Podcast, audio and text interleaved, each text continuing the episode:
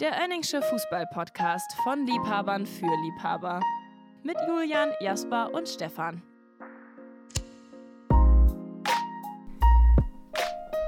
Der Scheiß, der immer gelabert wird. Da sollten sich alle wirklich mal Gedanken machen, ob wir in der Zukunft so weitermachen können. Immer diese Geschichte, alles in den Dreck ziehen, alles runterziehen. Das ist das Allerletzte. Und ich lasse mir das nicht mehr länger gefallen. Das sage ich euch ganz ehrlich.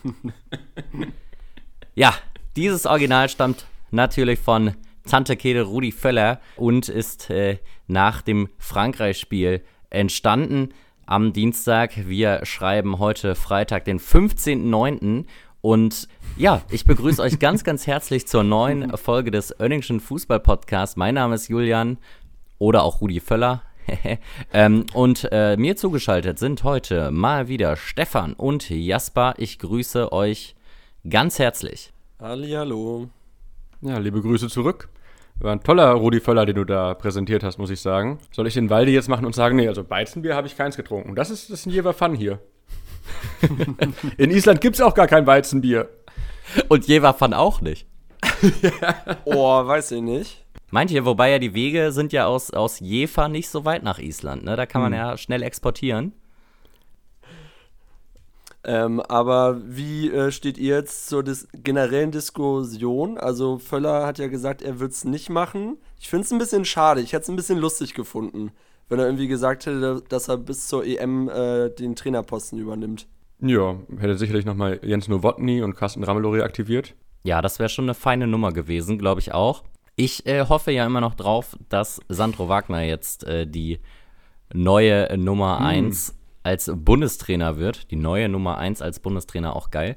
Nee, aber wir hatten ja hier damals, falls ihr euch erinnert, wir haben hier mal prognostiziert, dass Sandro Wagner der neue Bundestrainer wird. Das stimmt, ja. Erinnert ihr euch? Gecallt. Ja. Das war in der Folge, nachdem wir korrekterweise gecallt hatten, dass Nagelsmann entlassen wurde, haben wir dann gecallt, dass Sandro Wagner Bundestrainer wird. Ja, genauso wie wir auch damals schon gecallt haben, dass Max Eberl bei RB Leipzig anheuert. Also wir sind sehr gut unterrichtet. Here we go, würde Fabrizio Romano sagen.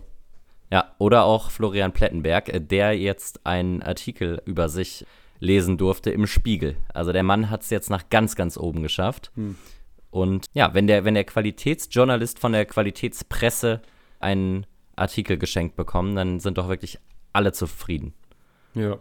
Aber ne, heute wird ihm so viel Aufmerksamkeit geschenkt. Früher haben wir über den Deadline-Day doch gelacht, um da auch nochmal kurz Uli Hoeneß zu zitieren. Aber ich habe auch gerade heute nochmal Christian Wörns gegoogelt und gesehen, dass der auch nicht mehr Trainer der U18 in Deutschland der Nationalmannschaft ist, von den Junioren. Das wäre doch auch eine gute Option für einen Chefposten, oder? Der hat tatsächlich. Sich jetzt bewiesen, U18, U19 und U20. Dann wäre doch der nächste logische Schritt der Chefposten für die DFB 11. Ja, ich denke auch. Dann würde einer überragenden WM, EM natürlich nichts mehr entgegenstehen. Aber was haltet ihr auch irgendwie von so einem Van Gaal? Weil ich weiß halt nicht, also eigentlich können sie doch jetzt rein logisch betrachtet nur eine Interimslösung erstmal präsentieren, weil du sonst den neuen Trainer doch direkt vielleicht wieder verbrennst und nach einer vielleicht schlechten EM wieder auf der Suche bist, oder? Also mein persönlicher Favorit ist auch wirklich komplett unironisch gemeint, Matthias Sammer. Ich glaube, Matthias Sammer ist einer, der so eine Mannschaft nach vorne bringt, der die richtig pusht vor allem. Ich meine, Dortmund 2002 zum Meister gemacht, auch einen großen Anteil daran gehabt, dass Bayern 2013 das Triple gewonnen hat. Ich glaube, der ist halt ein Macher und der kriegt das auch auf die Schnelle hin, bei der Europameisterschaft dann ja ein solides Ergebnis abzurufen, zu erzielen. Und ich sag mal so, dann ist das Finale ruckzuck drin. Das wäre ja auch eine runde Sache. Er als Europameister führt sie zum Europameistertitel. Ja. Passt. Ja, gute Idee. Also an alle Offiziellen vom DFB, die hören ja generell hier jede Folge zu. Sind wir mit einigen auch im Austausch. Also Sammer gefällt mir auch ganz gut. Wurde bisher auch, glaube ich, noch nicht so in die Verlosung mit reingebracht. Es geisterten ja jetzt immer, ja gut, Völler macht's nicht, Van Gaal, warum auch immer, Wolf, fand ich auch ein bisschen komisch. Also Wolfgang Wolf, natürlich. Ah, ja. Oder Raphael Wolf. Ja, ein Wolfsrudel macht's dann wohl. 4-mal Wolf und dann holen wir den Titel im eigenen Land. Ja, mal sehen, was dabei rumkommt. Aber Stefan, deine Argumentation, einen Europameister zu nehmen, der dann die Mannschaft jetzt zur Europameisterschaft 2024 führen soll, dann würde ich natürlich nochmal René Schneider jetzt ins Spiel bringen. Ne? Also den darf man da auch nicht außer Acht lassen bei dieser ganzen Trainerdiskussion. Der wohnt doch sicher noch auf Zypern, oder? Nee, René Schneider hat doch den René Schneider Förderkader ins Leben berufen und seinen eigenen Verein gegründet. Ah. Ja. Aber der war mal in Zypern, hat er gespielt oder habe ich das jetzt verwechselt? Du hast es auf jeden Fall verwechselt. Okay, spannend, ja. Also René Schneider war nur bei Rostock, Borussia Dortmund und beim HSV noch mal kurz, aber ich... Ah, aber es gab so einen Verteidiger Schneider von Kaiserslautern. Meinst du Thomas Schneider? Ja, kann sein. War der dann mal ziemlich sicher bei Lanaka oder so. Ja, Stefan, irgendwann war bestimmt mal auf Zypern, der Schneider heißt. Also da bin ich mir relativ sicher. Oh, da lehnt sich aber weit aus dem Fenster. Aber gut. Ja, also im Profifußball meinst du? Oder so nur an sich mal im Ressort?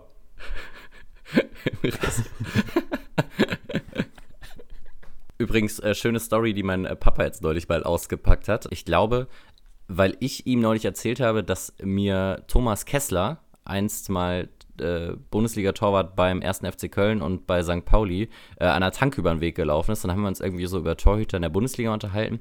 Und dann meinte er, naja, er hätte ja den Aki Watzke auch mal in Paderborn getroffen. Und dann meinte ich so, ja, wie kommst du denn jetzt darauf? Naja, der sei ihm da ja damals 2007 über den Weg gelaufen und da wüssten ja alle, was da passiert ist. Da meinte ich, was weißt du denn jetzt? Naja, da hat der Watzke damals den Alexander Bade ja zum BVB geholt. Dann ich so, ah ja, klar. Das muss man natürlich wissen. Wow. Oh Mann. Dann weiß man vielleicht aber zumindest, woher es kommt. Ne?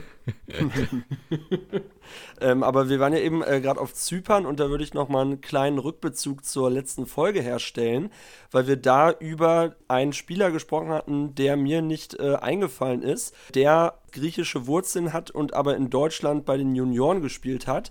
Und das war Troglu, Konstantinos Troglu, der bei Duisburg und Gladbach in der Jugend gekickt hat, in Griechenland aber geboren ist. Das wusste ich wiederum nicht. Ich dachte, der wäre auch ursprünglich im Ruhrgebiet geboren und dann später noch bei unter anderem Olympiakos Piräus, Fulham, Benfica und Olympique Marseille gespielt hat. Also wirklich eine ganz ordentliche internationale Karriere hingelegt hat und jetzt mittlerweile in der Kreisliga bei der Spielvereinigung Reuth-Schephusen seine Unwesen treibt.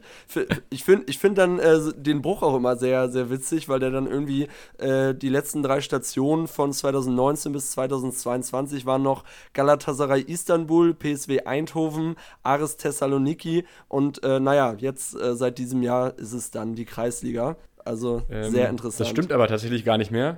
Er hat den Verein, wie du ihn eben schön so schön ausgesprochen hast, verlassen aktuell. Wieso? Ja, er hatte keinen Stammplatz mehr sicher und hat man sich da auf eine Vertragsauflösung geeinigt. Gut, bis 2019 griechischer Nationalspieler und mit 35 reicht es dann nicht mehr für die Kreisliga. Das habe ich so gelesen.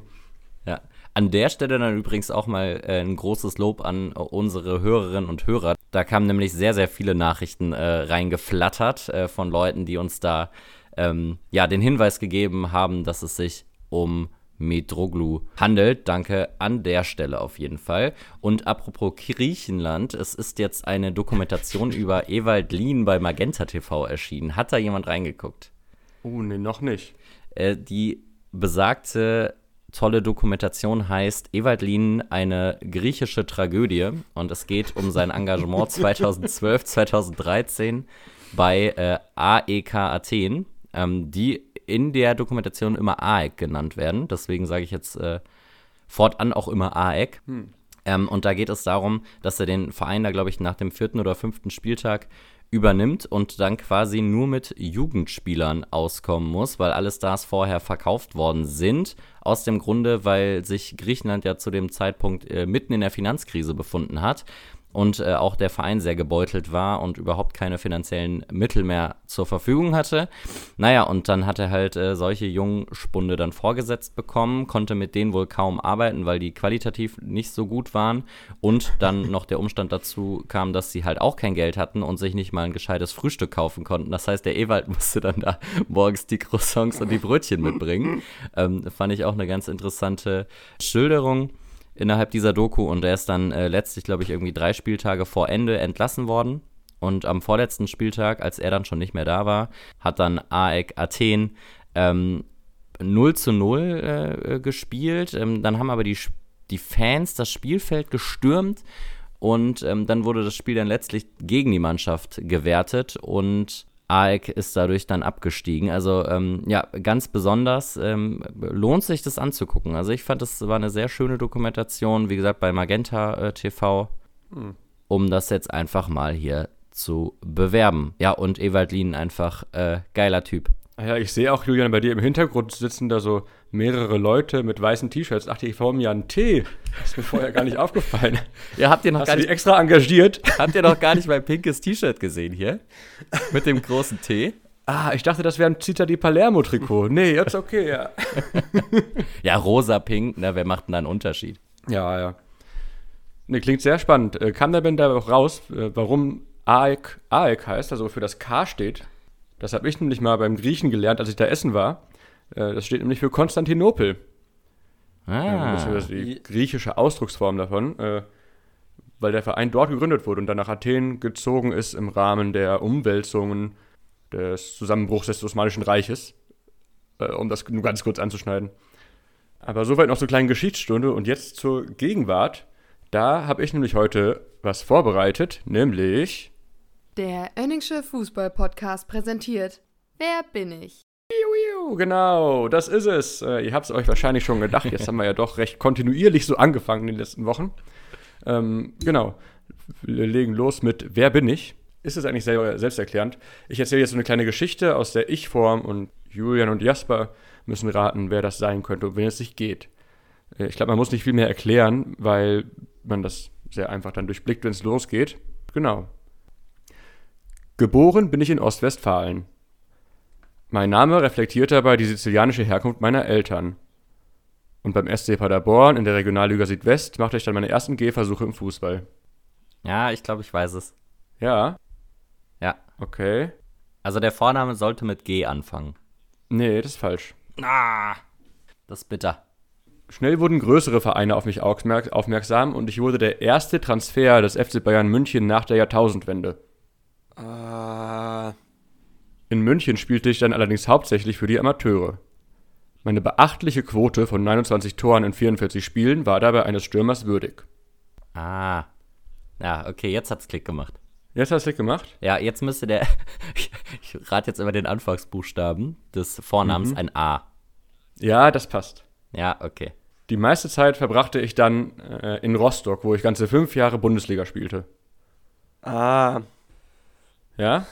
Ja, ja, ich glaube, ich habe ihn auch. Später ging es dann nochmal nach München, aber zu 1860. Ist er das, Jasper? Also ich habe den Namen auch. Ich glaube, der war jetzt auch zuletzt Trainer der DFB-Junioren, unter anderem. Und hat auch, meine ich, keine Haare mehr.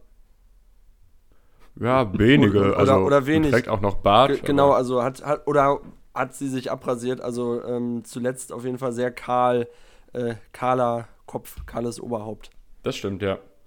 Und er war tatsächlich Co-Trainer von Stefan Kuntz bei den EM-Erfolgen mit der U21 in 2017 und 2021.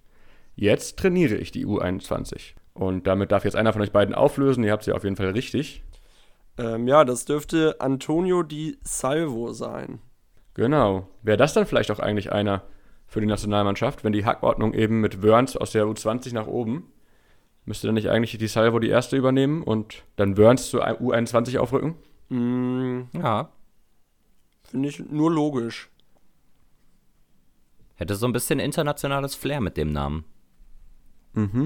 Ostwestfälischen Flair, ne? Nach langen Jahren der süddeutschen Nationalmannschaft wäre es ja mal wieder Zeit. Ich weiß nicht, ob es ostwestfälischen Flair gibt, aber also wenn in welcher versprüht, dann auf jeden Fall Antonio Di Salvo.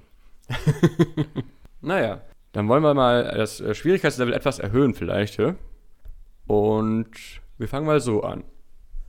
Ich komme aus einer Stadt, die am gleichen Fluss liegt wie der Ort Bellingham. Wer kommt noch so aus der Stadt? Naja, zum Beispiel der Erfinder der modernen Eisenbahn, George Stephenson, Rowan Atkinson, also Mr. Bean, oder auch der Musiker Sting. Nahezu meine gesamte Karriere habe ich in der ersten Liga gespielt. Bis auf 3 Jahre und da bin ich immer fix wieder aufgestiegen. Dabei konnte ich sogar einen internationalen Titel gewinnen. Im Messepokalfinale 1969 gewannen wir gegen Újpest FC aus Ungarn 6:2 nach Hin- und Rückspiel. Meinen ersten nationalen Titel gewann ich sogar schon 1904. Und jetzt schaut ihr mich sehr verwirrt an. Da, ich lese nochmal einen mehr vor. Ah. Mein Stadion ist nach einem Heiligen benannt. Als mein Verein noch East End hieß, übernahm ich es vom lokalen Konkurrenten, der damals noch West End hieß. Ja. Jetzt ist es Julian, glaube ich, gedämmert. Ja. Zumindest mal, dass das hier kein Spieler ist, sondern ein Verein. Jetzt habe ich es ja auch gesagt. Ja, aber das hat ganz schön lange gedauert bei mir gerade. Ja. Ich wollte es extra nicht in der Einleitung nochmal sagen. Aber machst du dann einen Klick? Wer war denn Messerpokalsieger 1969? Also das mit dem Heiligen, nach dem das Stadion benannt ist, das macht mir ein bisschen zu schaffen. Messepokal. Was war denn der Messepokal nochmal? So der Vorgänger vom UEFA Cup quasi. Gut. Also eigentlich haben dann Vereine, die Messestädte waren, daran teilgenommen. Okay, gut, ich war mir nämlich gerade nicht ganz sicher. Ja, 1969. Also ich bin aber auch nur aufgrund des Umstands mit dem Stadion bin ich bei Newcastle, weil mir da der St. James's Park einfällt, aber sonst fällt mir nichts ein, was nach einem Heiligen benannt worden sein könnte. Boah, ich bin bei englischen Stadien sowieso nicht so bewandert. Klar, die üblichen Verdächtigen kennt man, aber ich meine, der Verein ist dann ja, wenn ich Stefan auch richtig verstanden habe, nur 3 Jahre nicht in der ersten Liga gewesen, oder? Das ist korrekt, ja. Gut, das hilft mir jetzt auch nicht so groß weiter. Dann kann ich ja noch mal ein Stückchen weiterlesen, dann wird nämlich vielleicht schon was deutlich. Auch der Rekordtorschütze dieses Vereins ist in der Stadt geboren. Sein Name Alan Shearer. Ja, dann das ist doch Newcastle. Dann ist Newcastle richtig tatsächlich, ja, und ich bin schwer beeindruckt. Stark. Also damit hätte ich nicht gerechnet, nur mit dem Stadionfakt. Genau, das ist Newcastle United, es wäre noch weitergegangen mit, man nennt mich die Elstern, obwohl auf meinem Wappen andere Tiere sind, unter anderem Seepferdchen. Unter anderem, was ist noch drauf? Da ist nochmal ein anderes Tier. Ich muss jetzt gerade nochmal aufrufen, um das wirklich identifizieren zu können, weil die Seepferdchen auf beiden Seiten, die seht ihr ja wahrscheinlich gerade auch. Oben ist es ein Löwe, der die Flagge trägt. Seepferdchen und da wäre ich nicht drauf gekommen. Aber ja, das hatte ich jetzt auch schon wieder vergessen. Und dann wäre es noch weitergegangen mit einer großen Rivalität pflege ich mit dem AFC Sunderland. Und auch ich konnte dem Ruf des Geldes aus den Goldstaaten nicht widerstehen und bin in der Hand des Public Investment Fund, dem Staatsfonds Saudi-Arabiens. Dum, dum, dum. Ja, schön. Hast du gut gemacht. Also ich habe wirklich ein bisschen gebraucht, bis ich es verstanden habe. Ich habe zuerst gedacht, du meinst einen Trainer wegen 1904 und 1969. So, das wäre ja schon eine krasse Karriere. Ja. Also deswegen, dann hätte der schon mit ungefähr 18 einen Titel gewinnen müssen und dann 65 Jahre später irgendwie als Trainer, aber sehr schön. Das erste Mal hier kein Spieler. Hat mir gut gefallen. Ja, ich dachte, das ist ein guter Kniff und wollte nochmal so dementsprechend auch nicht viel anleiten. Deswegen habe ich am Anfang nicht nochmal gesagt, dass es eben alles sein kann. Trainer, Spieler, Verein, Stadion. Genau. Und habe dann noch ein drittes Rätsel vorbereitet. Und da steigen wir mal direkt groß ein. Ich bin nicht nur der erfolgreichste Champions League-Torschütze meines Landes, sondern habe meine Farben sogar bei einer Fußball-Weltmeisterschaft als Kapitän auf den Rasen geführt. Wer mich dabei noch überbietet, Mein Cousin vielleicht. Der ist Vize-Weltmeister geworden und wurde mehrfach in die FIFA World 11 und das UEFA Team of the Year gewählt. Während er hauptsächlich in Spanien gespielt hat, habe ich die meiste Zeit im englischen Ligensystem verbracht. Vorher kickte ich noch in meiner Heimatstadt, wo eine Tribüne meines Heimatvereins nach mir benannt ist, und in Kroatien. Dinamo Zagreb verhalf ich mit meinen Toren zum Champions-League-Debüt. Von dort ging es zunächst noch nach Schottland zu Celtic. Da stimmte die Torquote zwar, aber nachdem ich mich 2000 im Pokalspiel gegen Inverness geweigert habe, weiterzuspielen zur Halbzeit, war ich bei den Fans unten durch. Ist noch nichts wahrscheinlich, ne? Nee, also ich bin noch im Dunkeln. Ich hatte gerade bei Kroatien und Schottland, war ich so bei Dado Brujo. Aber der war bei dem anderen Verein in Glasgow und naja, ich glaube, der Rest hat jetzt auch nicht so gepasst. Mhm. Ja, bei Celtic war ich jetzt gerade bei Henrik Larsson, aber... Ja, ob der in Kroatien gespielt hat? Ja, nee, das glaube ich nämlich nicht, das wüsste ich nämlich eigentlich. Der war bei Barcelona... Ich gebe euch noch ein paar mehr Vereine, ja? Ja, Besser lief es dann vor allem bei Leeds United, aber auch bei Middlesbrough und Newcastle konnte ich noch meine Buden machen. Die Nationalmannschaft war immer ein großes Highlight. 2000 konnte ich meine Landesfarben bei der Heimolympiade vertreten. Und später war ich dann Kapitän der Mannschaft, die 2006 ungerecht gegen Italien rausgeflogen ist. Ja, ich meine es zu wissen. Ja? Okay, 2000 war die Olympiade in Sydney und im Achtelfinale schied Australien gegen Italien aus und ich glaube, Totti hat da einen Elfmeter reingemacht. Jetzt natürlich nur noch die Frage, wie dieser Einen unberechtigten Elfmeter. Ja, einen unberechtigten Elfmeter. Ah, wie hieß der denn noch? Nee, ich habe ihn vor Augen.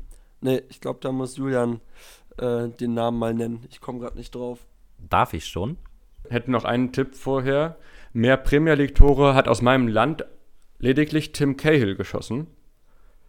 Und besonders gewürdigt wurde ich mit einem Song von Alistair Griffin.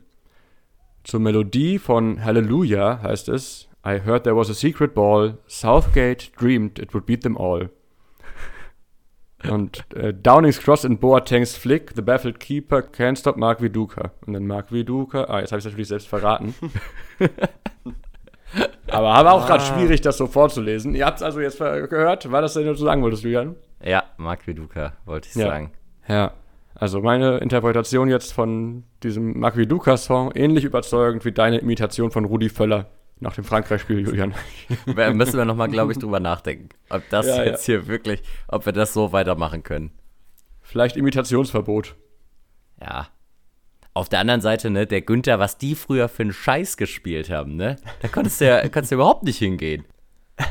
Da stand Fußball. Das stimmt, aber, ne? Ein tieferer Tiefpunkt. Nur Tiefpunkte hier, aber warum sollten wir es auch anders machen als die deutsche Nationalmannschaft, denke ich mir an der Stelle. Das stimmt, ja. Dann vielleicht noch kurzes Feedback. Ich habe ja jetzt zum ersten Mal das Spiel vorbereitet. War so Schwierigkeitslevel okay oder hätte man früher schon mehr gute Tipps gebraucht? Nee, also ich fand's generell gut. Hast du toll gemacht. Ja, also ich saß ja auch ganz bequem auf meinem Stuhl und konnte mir hier 3 Weizenbier reinstellen, also optimal. Es gibt doch gar kein Weizenbier in Köln. Ja, vor allem gibt's kein Weizenbier von Jeverfan. Ja, da müsste man mal in der Zentrale da mal sich daran setzen. Aber gut, dann hätte ich jetzt Lust, mich mit Julian heute ein wenig zu duellieren in unserer nächsten Kategorie. Der Oenningsche Fußball-Podcast präsentiert den großen Traumelf-Vergleich. Beim Traumelf-Vergleich, den hatten wir letzte Woche schon, da haben Stefan und Julian sich duelliert bei Manchester United. Das machen wir heute mit Real Madrid. Dieses Mal stehen Julian und ich uns gegenüber und wir nennen jetzt pro Position einen Spieler und Stefan muss dann sich am Ende für einen der beiden Optionen entscheiden, sodass wir am Ende hier die Real Madrid Traumelf beisammen haben. Ja, für mich ist es jetzt hier das erste Mal. Ich bin mal sehr gespannt, wen du, Julian, dir auch rausgesucht hast und hab auf jeden Fall Bock auf dieses Duell. Und ich würde sagen, Stefan, du bist heute der Richter und darfst direkt mal die erste Entscheidung fällen. Wer von uns soll denn beginnen und die Torhüterposition besetzen? Ja, wir haben ja beim letzten Mal schon gemerkt, wie taktisch das Spiel manchmal sein kann, wenn man dann bestimmte Positionen bekleiden muss. Deswegen fällt es mir schwer, jetzt einfach zu entscheiden, wer anfangen soll. Ich würde einfach mal eine Schätzfrage euch stellen und wer näher dran ist, der darf loslegen. Okay, darf entscheiden, ob er anfangen möchte oder nicht. Okay. Die Schätzfrage ist folgende. Ja, das ist schön. Wie viele Vereine spielen in der ersten argentinischen Liga? Okay. Ich schreibe es mal auf einen Zettel. Ah, stimmt, ja. Ich guck mal kurz nicht hin. Mhm, also Julian hat seine Antwort eingeloggt. Da kannst du jetzt deine Antwort geben, Jasper. Ja, ich tippe 16. Mhm. Julian hatte 20 getippt und damit ist Julian deutlich näher dran. Es gibt nämlich über 30 Vereine in der argentinischen ersten Liga, die dann nur einmal im Jahr gegeneinander spielen und nicht mit Hin- und Rückspiel. Hm?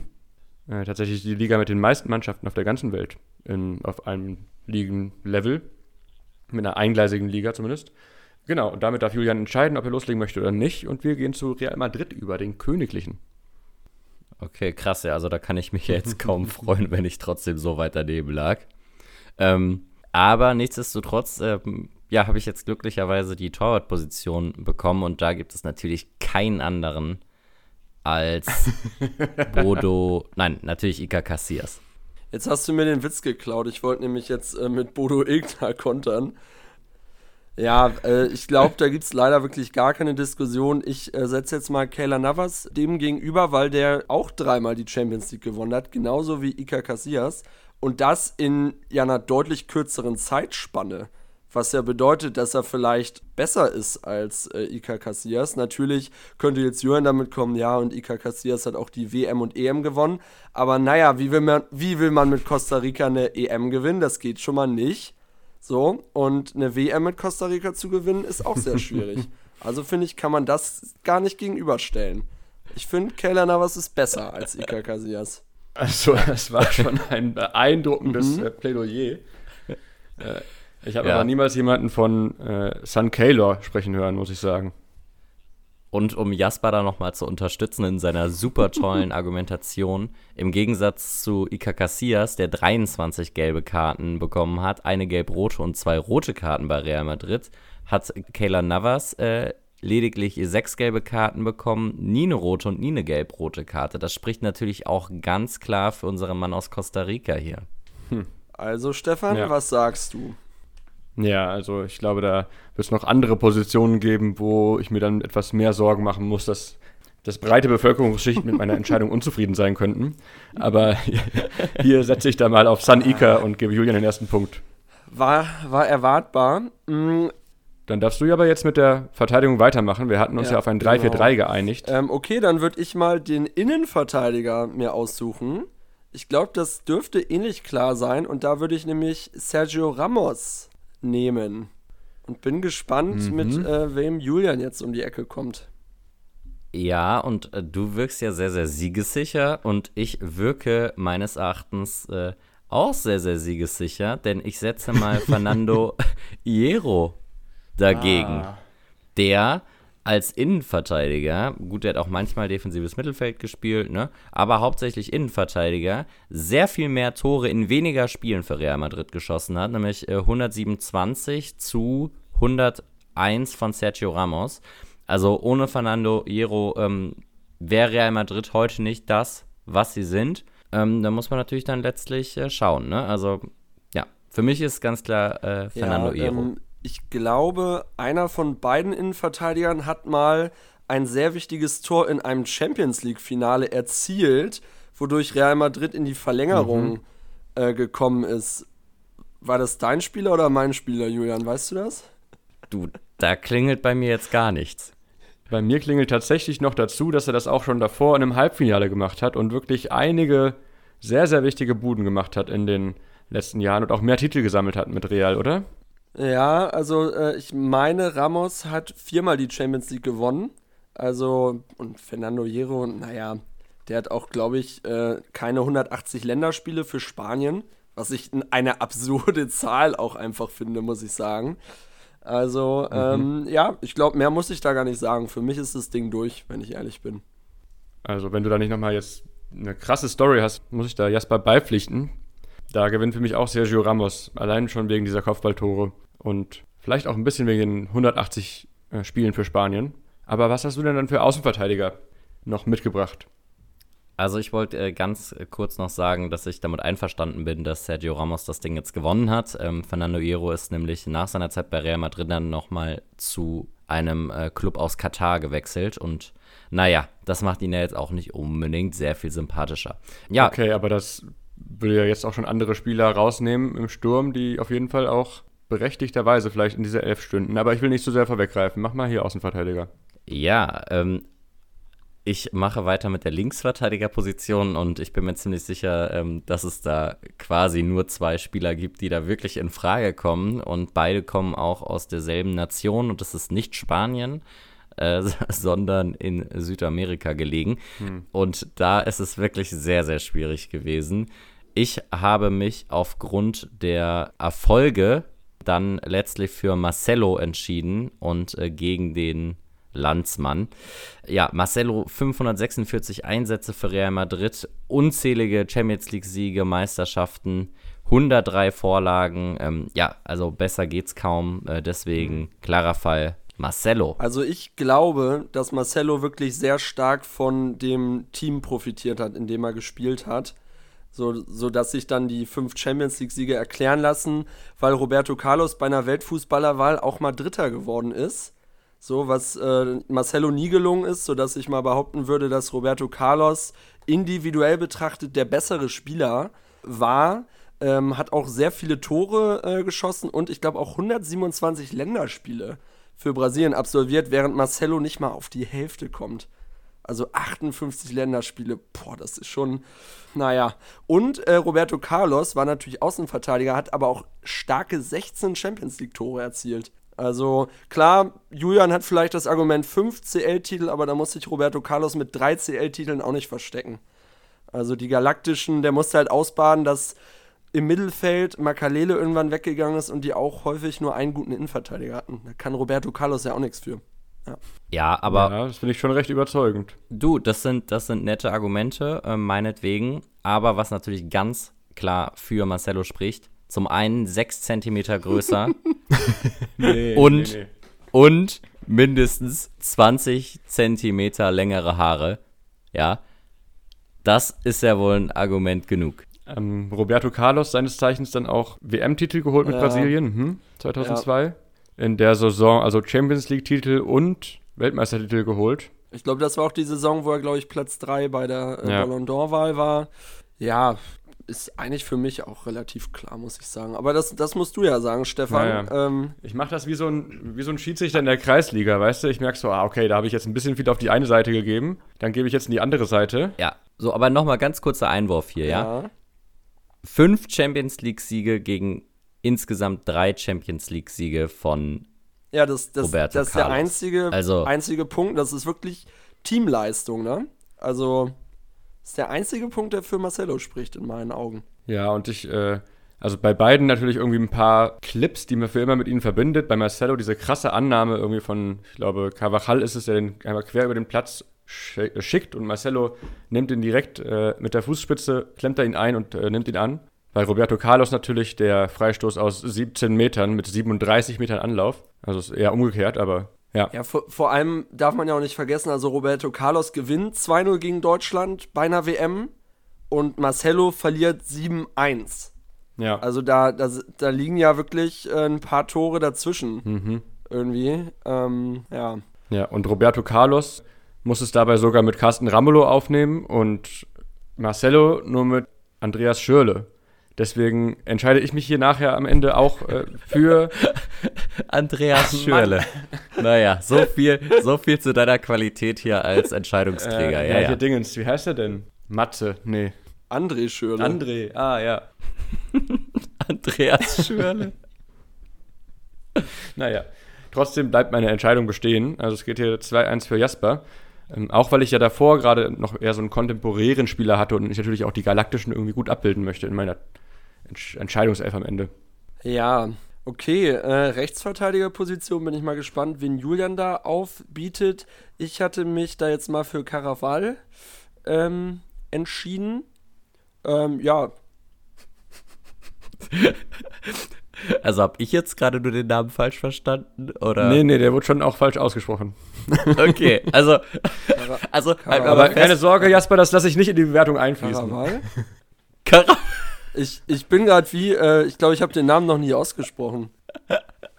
Ja, ist auch gemein, dass der Julian jetzt so laut darüber lacht und so sehr auf mich zeigt, aber der wird halt schon Carvajal ausgesprochen. Carvajal, ja. Sorry, jetzt kann ich echt jeden Spieler sagen und gewinne. Ach, nee, das zählt nicht mit. Ich wusste ja, wen du meinst. Ja, den Spieler auf jeden Fall. Ich sag den Namen jetzt einfach gar nicht mehr. Ja, ist seit 10 Jahren da, wichtiger Spieler, gehört als zu dieser Mannschaft, die Champions League 5-mal gewonnen hat. Spanien, Außenverteidiger, also keine Ahnung, viel mehr würde ich, glaube ich, zu dem gar nicht sagen und bin mal gespannt, wen Julian genommen hat. Ja, ich habe mich nicht für Carvajal entschieden, sondern für Cendo, der wesentlich mehr Spiele gemacht hat, nämlich 475 für Real Madrid und auch 7-mal mit Real spanischer Meister geworden ist. Und ich finde, das spricht doch schon Bände. Und stammt auch aus der Jugend von Real Madrid. Also. Wie heißt der? Im Original heißt der Miguel Polan Noguera Cendo. Okay. Also ich weiß ja jetzt nicht, ob das jetzt dann doch hier Bevölkerungsmassen verärgern wird, aber ich kenne den halt nicht. Deswegen würde ich hier wieder zu Carvajal tendieren, den Jasper ins Rennen gebracht hat. Carvajal, der hat halt nie bei Real Madrid gespielt, Carvajal, aber der gewinnt halt jetzt hier, weil du den anderen nicht kennst. Okay, klar. Ja, das tut mir leid, aber irgendwie kann ich ja in meiner Legendenelf keinen stecken, den ich nicht kenne. Ah, jetzt sehe ich auch, wo mein Fehler herrührt. Ich habe den Namen einfach falsch hier raufgeschrieben. Carvajal. Es gibt eine schöne Geschichte von einem Kumpel von mir, der ist Bayer Leverkusen-Fan und kommt auch aus Leverkusen. Und eine Freundin von ihm wurde mal von jemandem bei Instagram angeschrieben vor Jahren. Und der wollte sich mit ihr daten, hat sie gesagt so, nee, irgendwie, wer bist du, kein Bock. Naja, und dann hat sich dann später rausgestellt, dass es Dani Carvajal war, der sich da mit ihr treffen wollte. Und da hat sie aber leider abgelehnt. Sonst wäre sie jetzt vielleicht ein bisschen vermögender, als sie es momentan ist. Wir wissen es nicht. Vielleicht ist sie auch super, super reich und ist mittlerweile mit Pekka Lagerblom zusammen oder so. Man steckt ja nicht drin. Oder Ludovic Manja. Oder Mesut Özil. Oder Bushido. Was weiß ich. Ja, das ist eine spannende Anekdote. Lässt mich aber nur noch mehr zu Jasper tendieren. Irgendwie nett. Ja, nett. Das ist nett. Also schon irgendwie leichte Predatory-Vibes, wenn man so sehr in der Öffentlichkeit steht dann und, naja, bitteschön, Jasper. Ich glaube, Julian ist jetzt dran mit dem ersten Mittelfeldspieler. Genau, ich bin jetzt dran mit dem ersten Mittelfeldspieler, nachdem jetzt die 3 Verteidiger allesamt an Jasper gegangen sind. Nee, das tut mir leid, aber den dritten, das war auch dein Fehler. Also wann hat er denn bei Real gespielt, hier Cendo? Zwischen 82 und 98. Ja, also sorry, bin ich ja nicht für verantwortlich, dass du so spät geboren worden bist. Naja, du hast den halt auch nie spielen sehen. Ich weiß nicht, wie der für dich die Legende sein kann. Du hast es noch nie gelesen, bis nur in der Retrospektive irgendwann erwähnt. Oh ja, wer hat denn viele Spieler bei Transfermarkt? Oh, der hat so viele. Ja, dann kommt er in meine Legendenelf. Also das ist natürlich totaler Unsinn, was du hier erzählst. Also Salgado hätte es auch noch gegeben. Den hätte ich am ehesten genommen, tatsächlich. Ey, sorry, habt ihr eben mal Spiele von Real Madrid Anfang der 2000er angeguckt, als die da mit Helguera und Salgado gespielt haben? Da haben die jedes Spiel mindestens 4 Gegentore bekommen. Die hatten halt das Glück, dass die vorne immer noch 7 geschossen haben, aber hinten war das eine reine Baustelle. Ja, komm, wen hast du denn im defensiven Mittelfeld, Julian? Ja, komm. Das wirst du nicht mehr gewinnen, das Argument. Muss ich jetzt mit dem defensiven Mittelfeld anfangen oder kann ich... Achso, nee, du musst nicht. Aber um dann noch mal kurz was zu letzter Woche zu sagen, das ist ja egal, wenn man die Spieler hinstellen kann, wo man will. Also, ich habe da noch mal nachgeschaut, ja, und möchte eine kurze... würde dich doch bitten, da was zu korrigieren, Julian. Es geht womöglich um die Position von Cristiano Ronaldo, könnte ich mir vorstellen. Ja, das könnte tatsächlich sein, ja. Der dir zugesprochen wurde, während ich Ryan Giggs genommen habe. Jasper, genau, wir machen jetzt hier den ersten VAR. des Oenning'schen Fußball-Podcasts. Jetzt überlegen wir erstmal 6 Minuten, was passiert, und dann entschuldigt sich bitte jemand bei mir, weil Cristiano Ronaldo hat 20 Mal von 200 Spielen links außen gespielt. Den kann man doch nicht da auf der Position dann über Ryan Giggs bewerten. Und alles einfach falsch aufgestellt. Gab es da aus der Community Beschwerden? Nee, da wurde nicht gemeckert. Ihr seid hier die Einzigen, die zetern. Da hab nur ich mich beschwert, aber das auch mit Werbe. Ja. Ja. Genau, aber du musst auch quasi nicht auf dem defensiven Mittelfeld anfangen, Julian. Und danke für die Entschuldigung. Ja, ich habe mich gar nicht entschuldigt. Aber es ist doch schön zu sehen, dass der Video Assistant hier besser funktioniert als in der Fußball-Bundesliga. Ja, dann beginne ich doch mal mit meinem ersten Mittelfeldspieler, und ich nehme Zinedine Zidane, der wohl der größte Fußballer aller Zeiten, wenn ihr mich fragt. Ein Techniker vor dem Herrn mit wunderbaren Pirouetten, Spielmacher, geile Frisur, Weltmeister, Europameister. Also, wenn ihr mich fragt, Zinedine Zidane die Nummer 1 im Mittelfeld bei Real Madrid. Ja, schwierig. Ich überlege gerade, was man denn hier taktisch jetzt dem entgegensetzen könnte, und gebe, fürchte ich, den Punkt einfach mal ab und nenne David Beckham.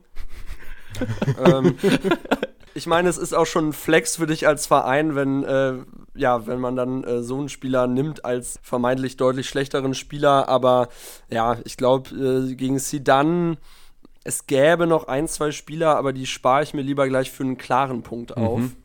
Und nenne jetzt einfach mal David Beckham. Ich glaube, der reicht nicht ganz an Zidane ran. Einfach aufgrund seines legendären Finaltors gegen Bayer Leverkusen und ja, seines generellen Impacts. Ich fand, Beckham war schon eher so ein bisschen auf dem absteigenden Ast, als er 2004 zu Madrid gewechselt ist. Aber war natürlich wahrscheinlich für Trikotverkäufe etc. und auch die Außenwirkung wahrscheinlich trotzdem wichtig. Ja, aber dann auch eigentlich in der Zeit, in der Real dann gar nicht viel gewonnen hat, ne? Also ich glaube auch, weil man so eigentlich Transferpolitik nach Marketing-Erwägungen betrieben hat. Deswegen würde ich dir da zustimmen, dass das auf jeden Fall nicht mit Zidane mithalten kann, auch weil er ja als Coach nochmal zurückgekommen ist und als Spieler und als Trainer die Champions League gewonnen hat. Ich weiß nicht, ob ich das jetzt hier offiziell mit einfließen lassen darf, aber führt auf jeden Fall dazu, dass ich hier ganz klar auch bei Julian bin, und Anschlusstreffer, das ist, 3-2 jetzt noch. Mhm. Exakt. Ja, und ich glaube, das habe ich auch mal irgendwo gelesen, dass in dem gleichen Jahr ist Ronaldinho, glaube ich, zu Barcelona gewechselt, und sie haben Beckham verpflichtet, weil der besser aussieht. Das ist kein Witz. Also, ja, war vielleicht ein Fehler, es wurden Fehler gemacht. Okay, dann kommen wir zur zweiten Mittelfeldposition, und ich würde da einfach mal Luka Modric nehmen. Jetzt schon eine reale Legende, ist jetzt in seinen wohl letzten Jahren, mal sehen, wie viel der noch macht, seit 2012 bei den Königlichen, und ja, die Champions League-Titel haben wir schon häufig genug erwähnt, knapp 500 Spiele gemacht und ist auch Weltfußballer bei den Königlichen geworden, sprich, da wird es jetzt, glaube ich, schwierig für dich, Julian, einen besseren Mittelfeldspieler zu nennen. Du, ich bin da eigentlich relativ zuversichtlich, denn ich habe einen gebürtigen Madrilen, das heißt, der Spieler hat sowieso schon mal Kultstatus beim Verein, und das ist Guti. Jetzt kannst du natürlich lachen, aber der Mann hat 542 Einsätze für Real Madrid, dabei wesentlich mehr Tore geschossen als Luka Modric und mehr Vorlagen gegeben. Deswegen, ich finde, es ist gar nicht so eine klare Geschichte, wie du es hier dargestellt hast. Guti auch 3-mal Champions-League-Sieger geworden mit der Mannschaft, und damals war die Mannschaft nicht so stark wie zu den Glanzzeiten jetzt in den 2010er Jahren. 5-mal spanischer Meister, also wenn du mich fragst, oder wenn du die Madrilenen fragst, dann werden sie dir aber jedes Mal Guti sagen. Jetzt lässt du die Länderspiele aber unter den Tisch fallen. 14 also Länderspiele nur. Ich bin schon ein bisschen hin und her gerissen. Ich tendiere vielleicht ein bisschen auch zu Luka Modric, aber auch nur, weil ich eben vergessen hatte aufzuklären, dass das der Cousin von Mark Viduka ist. Das hatte ich ja erwähnt, dass der in die UEFA Team des Jahres gewählt wurde. Das war Luka Modric. Die beiden sind Cousins tatsächlich, ja.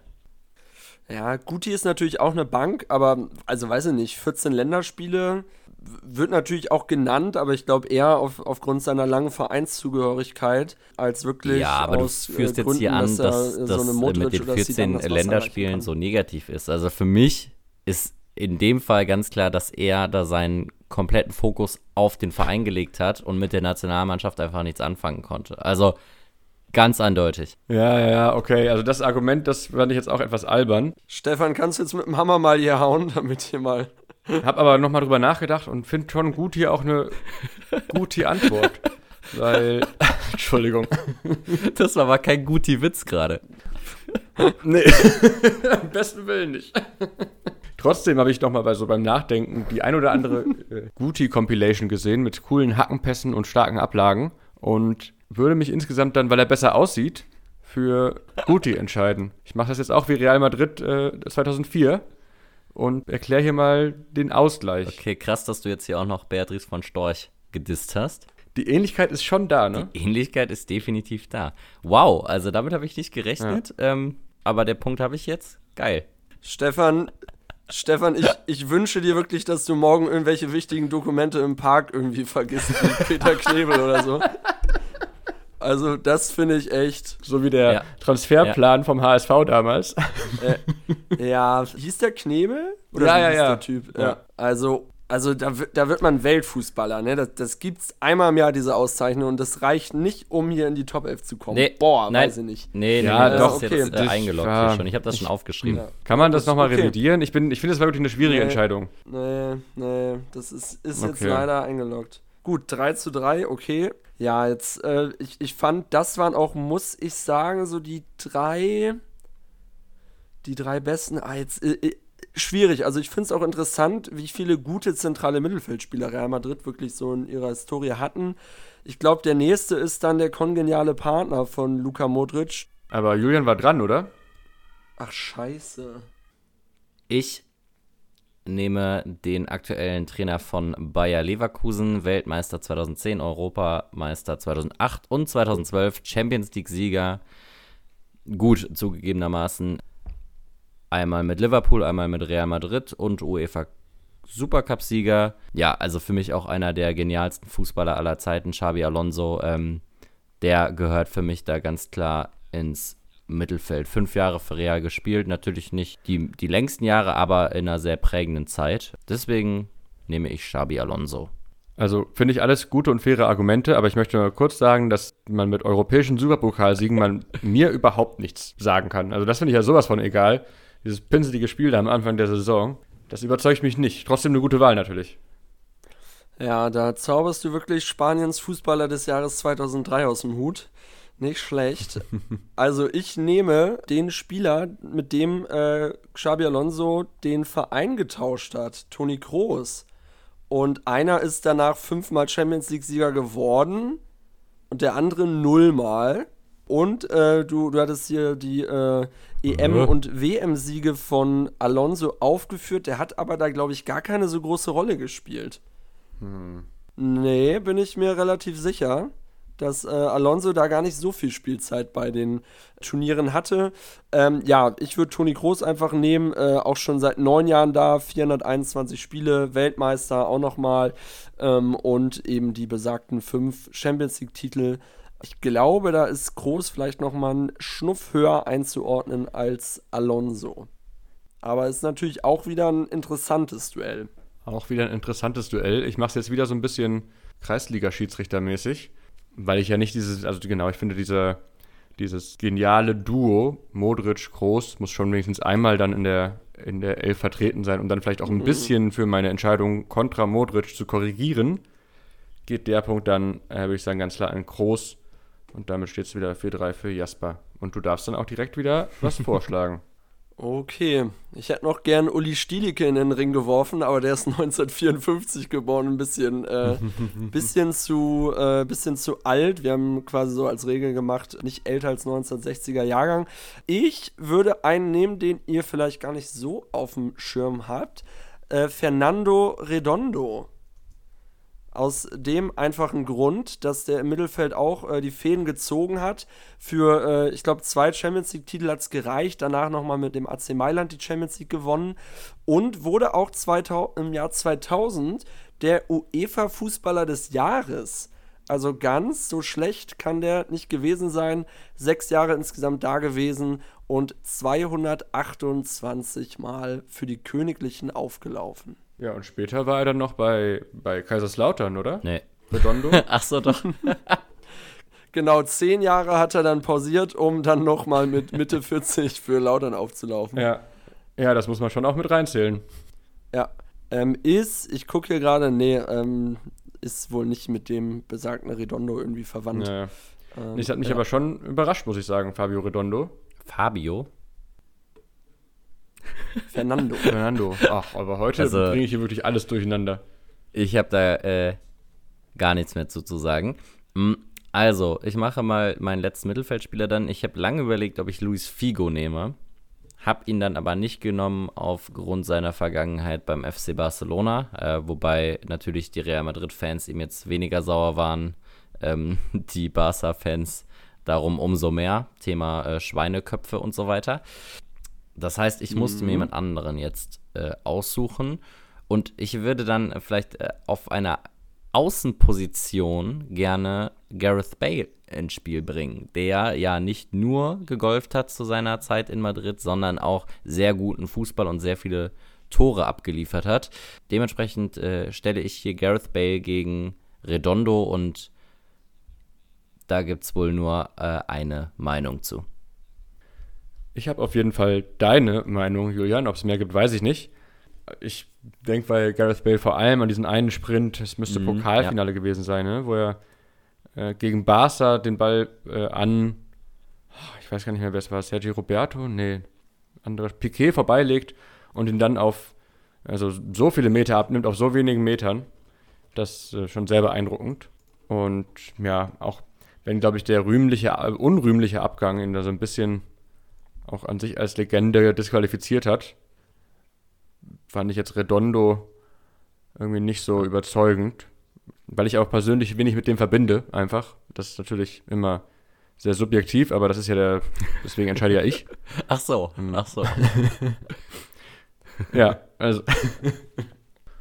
Nee, ist 4-4 und ich habe den Überblick verloren, wer dran ist. Wer darf denn? Gut, ich bin jetzt dran und darf. Ach nee, stimmt. Ja, dann machen wir schon wieder VAR. Ja, okay, ja, nee, ich sehe hier, Julian ist dran. Ja. Ja, wir geben schnell in den Kölner Keller.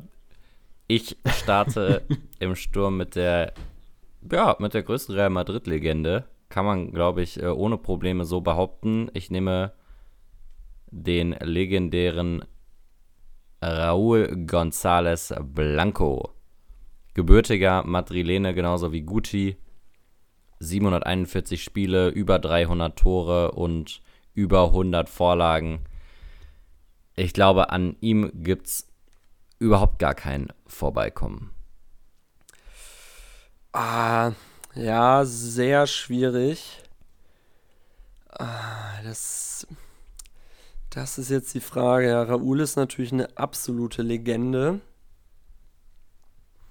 Ja, da möchte ich jetzt gleich nicht in Stefans Haut stecken.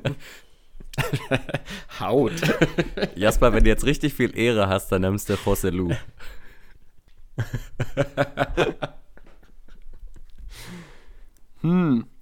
Ja, sehr schwierig. Also ich konnte jetzt einfach mal, auch wenn es nicht sonderlich kreativ ist, mit Cristiano Ronaldo, der viermal Weltfußballer geworden ist bei Real Madrid. Ja.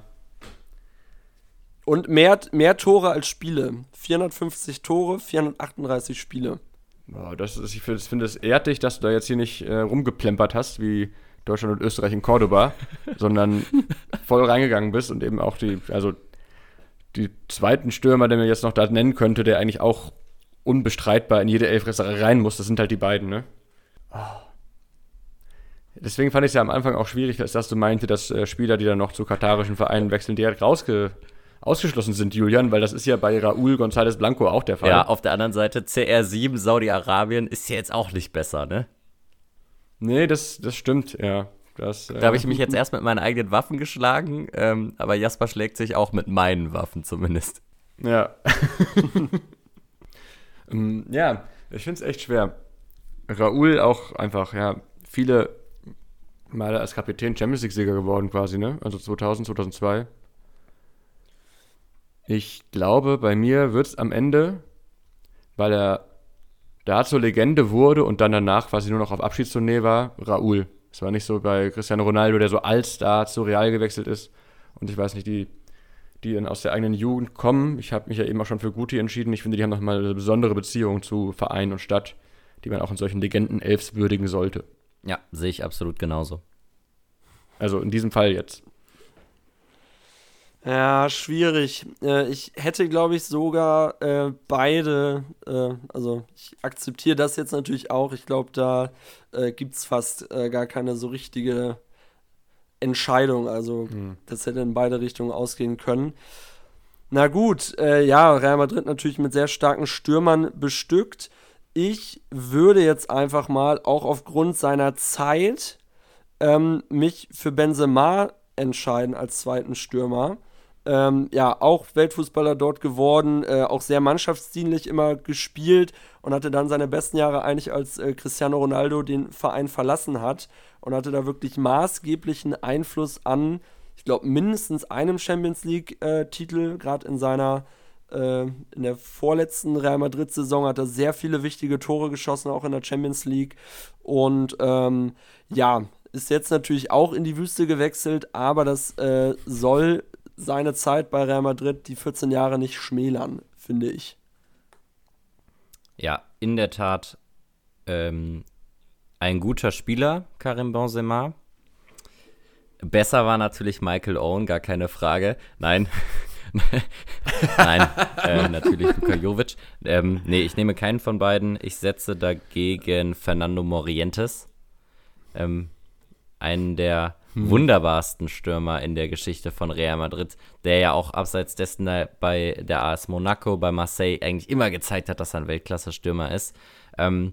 Ja, Stefan, entscheide doch. Bitte. Ja, man nennt ihn ja auch den Iberienglieder, ne? Morientes.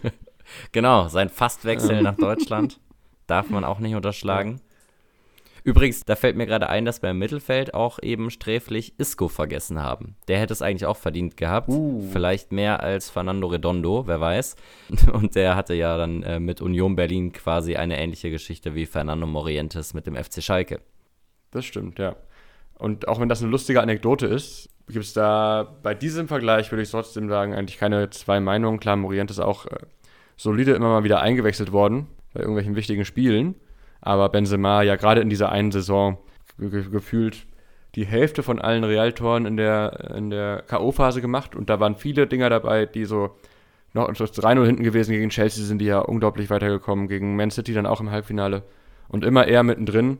Eine Saison in der Champions League so sehr prägen, das hat, glaube ich, dann fast auch kein anderer Spieler geschafft, gerade in den K.O.-Spielen so sehr. Deswegen entscheide ich mich da ganz klar für Karim Benzema. Und es steht ja jetzt 5-5 tatsächlich, ne? Also der letzte Spieler entscheidet. Ja, und wie man, glaube ich, sich schon denken kann, es gibt einfach wahnsinnig viele super gute Stürmer in den Reihen von Real Madrid. Ich habe mich jetzt letztlich noch für einen Mann aus Rio de Janeiro entschieden, für den originalen Ronaldo, der zwischen 2002 und 2007 ja bei Real unter Vertrag stand und ja, für mich einfach, ohne da jetzt irgendwelche Zahlen aufrufen zu wollen, ja, auch Teil dieser Galaktischen war und es deshalb auf jeden Fall verdient hat, in die Traumelf zu kommen. Mhm. Ja. Jasper? Ja, wer mehr Tore als Ronaldo erzielt hat, ist Gonzalo Higuaín. So, natürlich unterschätzt generell, und hat auch nur sogar ein Jahr länger als Ronaldo bei den Königlichen gespielt und auch die Champions League gewonnen. Ja, zumal Ronaldo ja auch, glaube ich, gerade so die letzten 1,5 Jahre auch so langsam auf dem absteigenden Ast sich befunden hat. Also auf dem Peak 2002 gewechselt, und 2006 bei der WM war er auch schon nicht mehr so gut und ist dann 2007 so zum AC Mailand abgeschoben worden. Also ich nehme da mal Gonzalo Higuaín.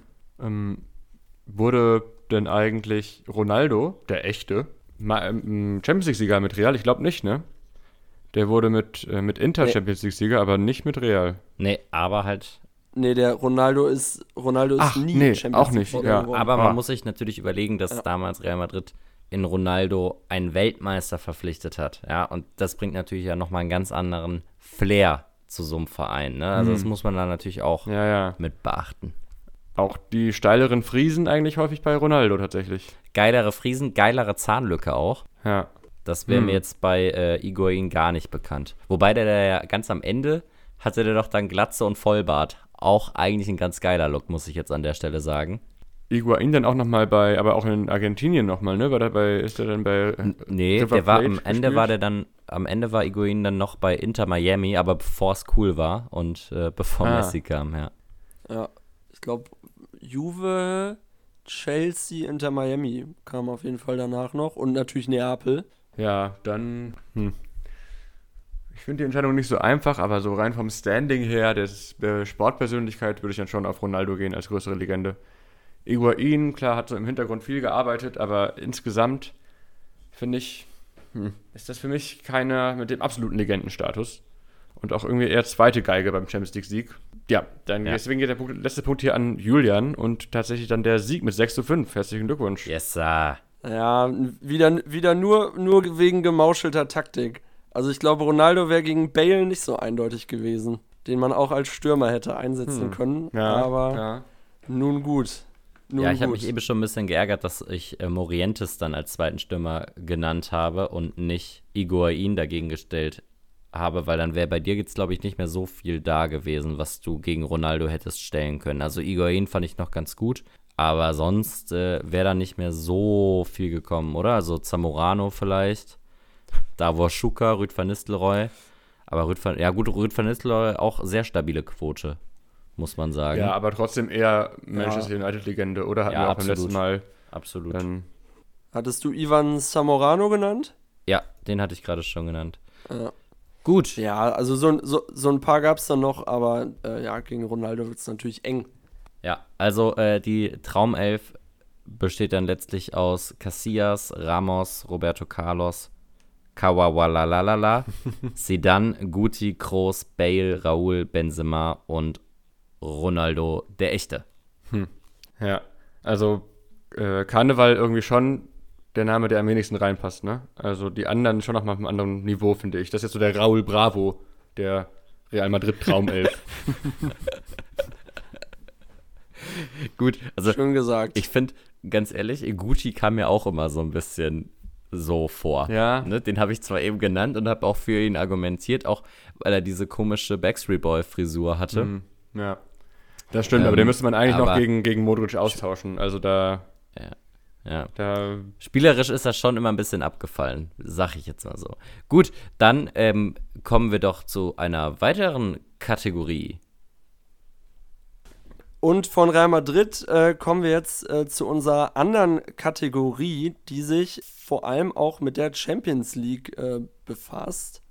Wir haben euch in der letzten Folge drum gebeten, uns mal von euren Champions-League-Spielen zu berichten, bei denen ihr im Stadion wart. Und dabei sind doch ein paar sehr, sehr schöne Partien rumgekommen, die ihr uns hier bei Spotify in die Rubrik in das Q&A reingeschrieben habt. Da würde ich mal ein paar draus vorlesen. Es waren auf jeden Fall ein paar Schalke-Partien dabei. Schalke gegen Inter Mailand beispielsweise, das legendäre 5:2. Also wirklich coole Sache, wer da im Stadion war. Auch, das war glaube ich nochmal so 3-4 Jahre später, als die Königlichen 4:3 bei Real Madrid gewonnen haben. Auch Borussia Dortmund war ein bisschen vertreten, fand ich eine sehr gute Anekdote, dass da jemand im Wembley war, 2013. Und erinnert ihr euch noch an quasi das Vorgeplänkel vom Spiel, wo Breitner und Ricken in diesen Rüstungen ins Stadion einlaufen? Habt ihr das noch vor Augen? Und den Henkelpott reinpacken? Ja. Genau. Und dann, so wurde geschrieben, saßen Event-Fans vor unserem Hörer und haben sich dann gefragt, wer diese beiden Personen denn da sind, die den Henkelpott reintragen. Also für Paul Breitner und Lars Ricken hat es dann nicht mehr gereicht. Ein weiteres Champions-League-Finale war noch das CL-Finale von 2016. Real Madrid gegen Atletico Madrid. Bier vom Fass, 8 Euro und Keylor Navas saß vor einem Zuschauer, vor Jim. Fand ich auch insgesamt eine ganz nette Sache. Und einmal wurde auch von Felix ein Spiel der Frauen genannt, das Champions-League-Finale zwischen Wolfsburg und zwischen Barcelona in Eindhoven 2013. Also ein paar Frankfurt-Spiele wurden auch noch genannt aus der jüngsten Vergangenheit. Und Michael war außerdem noch beim legendären Tor von Ian Robben im Old Trafford im Stadion. Ecke Ribéry, Schuss Robben ins Eck. auch wirklich, wirklich geil, wenn man da im Stadion dabei war. Also besten Dank mal wieder, dass ihr uns da geantwortet habt. Und die Frage, die wir euch in dieser Woche stellen, ist die Frage nach dem Trainer, dem zukünftigen Trainer für die deutsche Nationalmannschaft. Wir haben ja schon ein paar Namen in den Raum geworfen. Schreibt uns doch mal gerne, wen ihr da an der Seitenlinie sehen würdet für die nächsten Freundschaftsspiele und dann auch die Europameisterschaft im kommenden Jahr im eigenen Land. Unter der Prämisse eben, dass Wagner es nicht machen möchte, dass der erstmal noch Auszeit braucht von Unterhaching. Und genau, wenn der nicht zur Verfügung steht, wer soll es dann tun? Ich glaube, so kann man die Frage am besten. Ja, seid da gerne kreativ, bringt uns auch gerne zum Schmunzeln, aber wenn ihr vielleicht noch einen ähnlich guten Vorschlag wie Matthias Sammer irgendwie habt, schreibt uns da doch gerne hier bei Spotify beim Q&A. Alright. Und damit kommen wir doch zur nächsten Kategorie. Der Oenningsche Fußball-Podcast präsentiert das ultimative Fußballquiz. Genau, und ich bin heute der Quizmaster und wie immer habe ich mir mal wieder richtig wenig Mühe gegeben und habe mich aus Fragen verschiedener Quizze bedient und werde die jetzt mal zum Besten geben. Ich habe mich unter anderem mal beim RAN Sat1 Fußballquiz aus dem Jahr 1994 oder 95 bedient und beim Spiel oder beim Quiz Mr. Q die gemeinsten Fußballfragen. Wer von euch möchte denn beginnen? Bekommt der eine RAN und der andere Mr. Q? Nee, das ist wild durcheinander gemischt hier. Okay, ich würde mal loslegen. Stefan, was wird in Großbritannien durch die 10-Yard-Regel festgelegt?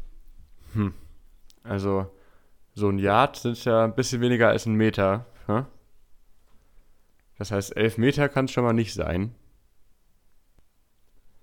Vielleicht die Entfernung von der 5-Meter-Raumlinie bis zur 16-Meter-Linie ist irgendwie so die 16-Meter-Linie definiert als die 5er-Linie plus das.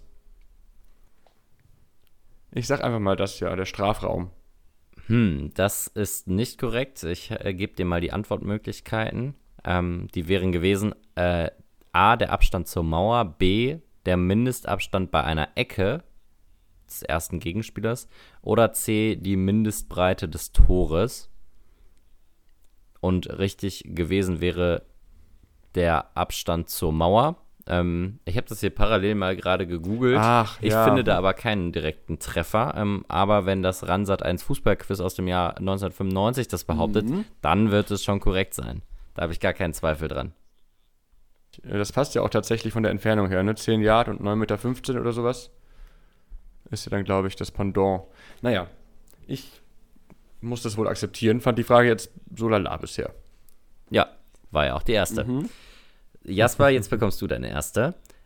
Wie viele Teams waren in der deutschen Quali-Gruppe für die WM 1994 in den USA? Okay. Ja gut, das ist ja... Ja gut, aktuell sind das ja, glaube ich, immer so 5-6, also nicht Vereine, sondern 5-6 Nationalmannschaften. Also es geht wirklich dann um die Gruppe, in der man dann Hin- und Rückspiel gegen die Nationen austrägt und dann qualifiziert sich der Erste und der Zweite gegebenenfalls über Playoffs. Nach dieser Gruppe wird gefragt. Also ich wiederhole nochmal die Frage. Wie viele Teams waren in der deutschen Quali-Gruppe für die WM 1994 in den USA? Okay, finde ich auch eine sehr merkwürdige Frage. Ich glaube, meistens sind es doch 10 Spieler. Also ich glaube, die DFB-Mannschaft, die DFB-11 und 5 weitere Teams waren in dieser Gruppe. Ja, das ist leider falsch. Die richtige Antwort ist, Deutschland musste gar nicht in der Quali antreten, weil sie durch die Weltmeisterschaft 1990 sich automatisch schon für die WM 1994 qualifiziert hatten. Kleine Fangfrage an der Stelle. Damit startet ihr beide mit souveränen 0 Punkten. Wann wurde das denn abgeschafft? Boah. Das ist ja sehr interessant. Das habe ich echt noch nie gehört, den Fakt. Hä? Doch, das gab's aber, also das gab's da später auch noch. So 2006 war doch Brasilien auch direkt qualifiziert, oder? Also ich hätte gesagt, das ist auch immer noch so. Also ganz Im interessant. Ernst? Also, dass da alle so unterschiedliche Auffassungen von haben. Deutschland haben wir die ganze Bandbreite hier. Nee, also ich bin mir sehr sicher, dass Deutschland nämlich alle Quali-Spiele für die WM 2018 gewonnen hat und da einen Rekord aufgestellt hat. Ich bin mir relativ sicher. Also, sorry, Deutschland hat irgendwelche Länderspiele gewonnen. Das klingt ja doch jetzt stark ausgedacht. Ja, also ich bin ja Team abgeschafft, das würde bei mir ja genau reinpassen, aber ich finde das auch gar nicht wichtig, was denn stimmt. Man kann das ja auch mal so ein bisschen zweideutig lassen. Ja, auf jeden Fall die richtige Antwort ist laut Spiel, dass Deutschland nie in der Qualifikation für die WM 1994 in den USA antreten musste. Und so ist es halt. Also ich glaube, das könnte man jetzt auch tatsächlich schnell googeln, aber die Mühe können sich auch unsere Hörerinnen und Hörer zu Hause machen. Stefan, wir haben jetzt hier mit einem schönen Nuller-Start gestartet. Du bekommst jetzt deine zweite Frage. Welches Tier war Maskottchen der WM 1994? Ach, Also in den USA würde sich ja an sich ein fußballspielender Weißkopfseeadler anbieten, ne? Aber ich meine, eigentlich so ein bisschen so menschliche Figuren vor dem inneren Auge zu haben. Ich wiederhole auch da nochmal die Frage, welches Tier war Maskottchen der WM 1994? Ja, das ist ja auch aber sonderbarer Speziesismus, wenn du jetzt die Menschen als nicht tierisch definierst, also. Wie heißt nochmal dieses Tier mit Pferdekörper und menschlichem Oberkörper dran? Centaurus, ja. Oder? Ah. Ja. Das hilft mir aber jetzt tatsächlich nicht weiter, außer das war jetzt das Maskottchen der WM 94, aber das wäre ja sehr okay, aber das klingt ja spezifisch. Dann... Ich würde mal Tipps nehmen. Da kriegst du auch die Tipps. Ist es A, ein Grizzly, B, ein Hund, C, ein Kater oder D, ein moppeliges Eichhörnchen?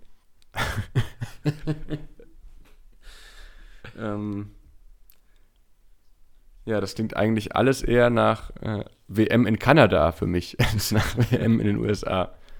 Dann nehme ich den Hund. Weißt du, das passt ja auch irgendwie am besten. Dann hat man in den USA keine wirkliche Geschichte mit Fußball und dann nimmt man einfach einen Hund, so das random, oh ja, hier das Tier, das mögen viele Leute. Ja. Und damit liegst du natürlich richtig. Du kriegst die 0,5 Punkte. Es ist der Hund Striker. Ah, Striker. Also einfach ein fußballspielender Hund, hat so ein weißes T-Shirt mit roten Ärmeln an und in der Mitte steht USA 94 in großen Lettern drauf. Der kommt aus Fort Lauderdale, ne? Und wohnt mittlerweile mit Goleo zusammen in einer WG auf Sansibar, glaube ich. Lassen sich da die Sonne auf dem Feld scheinen, die beiden. Okay, ich meine, ich hätte die letztens erst auf Sylt gesehen. Da sind die mit einem 9-Euro-Ticket hin, aber gut. Aber ich glaube, Goleo wäre schon nicht nach Sylt gekommen, weil sie den aus dem Zug geworfen hätten, weil der keine Hose anhatte. Aber auch nur eine Vermutung. Gut. Jasper, deine nächste Frage. Von welchem Spitzenklub wechselten Guy Demel und Guillaume Wamüs zu Borussia Dortmund? Bei dem Vornamen bin ich mir jedes Mal unsicher. Shit. Ich weiß in der Tat nicht, wo die beiden davor gekickt haben. Ich hatte eigentlich gehofft, dass die Frage war, von welchem Club Guy Demel zum HSV gewechselt ist, weil dann hätte ich Borussia Dortmund sagen können. Gut, es wird vermutlich irgendein Club in Frankreich sein. Ich würde da auch mal die Antwortmöglichkeiten nehmen. Du bekommst keine Antwortmöglichkeiten von mir, sondern einen Tipp. Und dieser lautet wie folgt. Bei diesem Club spielten auch mal die Deutschen Alberto Mendes, Stefan Malz und Skodran Mustafi. Ja, mir hilft das ein bisschen. Gut, jetzt muss ich gerade mal überlegen, wo Mustafi überall gespielt hat. Fuck. Also Valencia fällt mir gerade ein. Girona fällt mir ein, aber ich glaube, da werden die nicht herkommen. Boah. Ich bin gerade echt ein bisschen blank. Ich überlege gerade, ob Mustafi, hat der in Frankreich auch gespielt? Boah. Ich kann ja zwischenzeitlich mal ganz kurz aufklären, wo Alberto Mendes so gespielt hat. Mhm. Unter anderem bei AEK Athen, beim SV Darmstadt, beim SV Sandhausen und beim SC Feucht. Und ich finde, der SC Feucht ist ein Fußballverein, der mir im realen Leben noch nie über den Weg gelaufen ist, aber dafür immer in der ersten Runde bei Fußballmanager. Ja, die waren einmal in der 3. Liga und ich habe mal bei eBay nach einem Trikot gesucht, aber gab's nicht. Das war aber auch noch Regionalliga Süd zu der Zeit, ne? Ja, genau. So, oh Mann, ey, sowas fällt mir ein, aber nicht, wo Mustafi oh Mann, wo war der denn? Ich stehe gerade echt auf dem Schlauch. Keine gute Quizrunde heute hier. Sind zugegebenermaßen auch tricky Fragen. Gut, Genua war der noch. Ich glaube, ich sehe so ein Gimel. War der bei Genua? Ja, also ich bin wirklich blank. Gut. Ich sag mal einfach, bei Valencia haben die vorher beide gespielt. Nein, weder Valencia noch Levante noch Genua. Es ist. Ich kann lösen. Der FC Arsenal. Es ist der FC Arsenal, genau. Ja. Wow, okay. Also selbst das als Antwortmöglichkeit hätte ich nicht genommen, das ist ja ein komplett blinder Fleck. Guy de Mel bei Arsenal. Interessant. Also habe ich echt noch nie vorher gehört. Ich glaube auch, dass der da nie ein Spiel gemacht hat, um ehrlich zu sein. Aber wie dem auch sei, Stefan, es geht weiter für dich mit Frage Nummer 3. Wie lauten denn die beiden Vereinsfarben von Partizan Belgrad? Ach, das ist schwierig, weil auf dem Logo ist natürlich auch rot drauf, der rote Stern. Aber... Also wenn ich jetzt mir so die Kurve vorstelle, dann ist die schwarz-weiß. Deswegen sage ich ins Farben schwarz-weiß. Ist deine Antwort? Ja. Und diese Antwort ist richtig. Damit kriegst du einen ganzen Punkt. Boah. Stark gelöst und das Wappen auch sehr gut beschrieben. Also ich bin fasziniert. Genau, in der Mitte hast du diesen roten Stern und außenrum dann diese schwarz-weißen Elemente. Sehr gut. Ich notiere... Jasper, wie hieß der FC Schalke 04 bei seiner Gründung im Jahr 1904? Also Jasper guckt, als hätte ich ihm gerade einen Stein gegen den Kopf geworfen. Das ist bestimmt auch wieder ein Name, den man mit Sicherheit mal gehört hat. Und wenn das jetzt gesagt wird, dann sagt man, stimmt. Ich weiß es aber gerade nicht und brauche abermals hier Antwortmöglichkeiten. Ich habe eine Idee. Hast du denn Stromberg geguckt, Jasper? Ich weiß, dass es da eine Folge gibt. Ich glaube, ich habe die irgendwann mal geguckt, aber es ist auch schon sehr lange her. Ja, die Folge... Männerfreundschaft, da geht es unter anderem darum. Antwortmöglichkeit A. Schalker Markt FV. B. Westfalia Schalke. C. TSV Buhr. Oder D. Alemannia Gelsenkirchen. Ja, okay. Ich habe blöderweise irgendwie so ein bisschen an Westfalia gedacht, aber vielleicht auch irgendwie wegen Westfalia Herne. Oh, da kommen jetzt bestimmt ganz, ganz wütende Gelsenkirchener bei euch in die DMs geslidet, wenn ich das hier falsch beantworte. Oh. Besser als wütende Bosnier. Ja, daran habe ich gerade auch gedacht. Und dann mal einen kleinen Bezug zum wesentlich unbekannteren Podcast Gemischtes Hack herzustellen. Ja, boah. Also super schwierige Fragen. Vielleicht habe ich auch einfach nur einen schlechten Tag. Ich sage einfach mal D. Ja, also, Alemannia Gelsenkirchen ist es leider nicht. Ich hätte genauso auch noch eine Idee. Wenig. Ja. Ich könnte mir vorstellen, dass das Westfalia ist, oder? Das hatte ich zumindest jetzt als erstes im Kopf. Ja, Westfalia Schalke ist auch richtig. Bitter. Dafür bekommst du aber keinen Punkt, Stefan. Nee, das ist in Ordnung.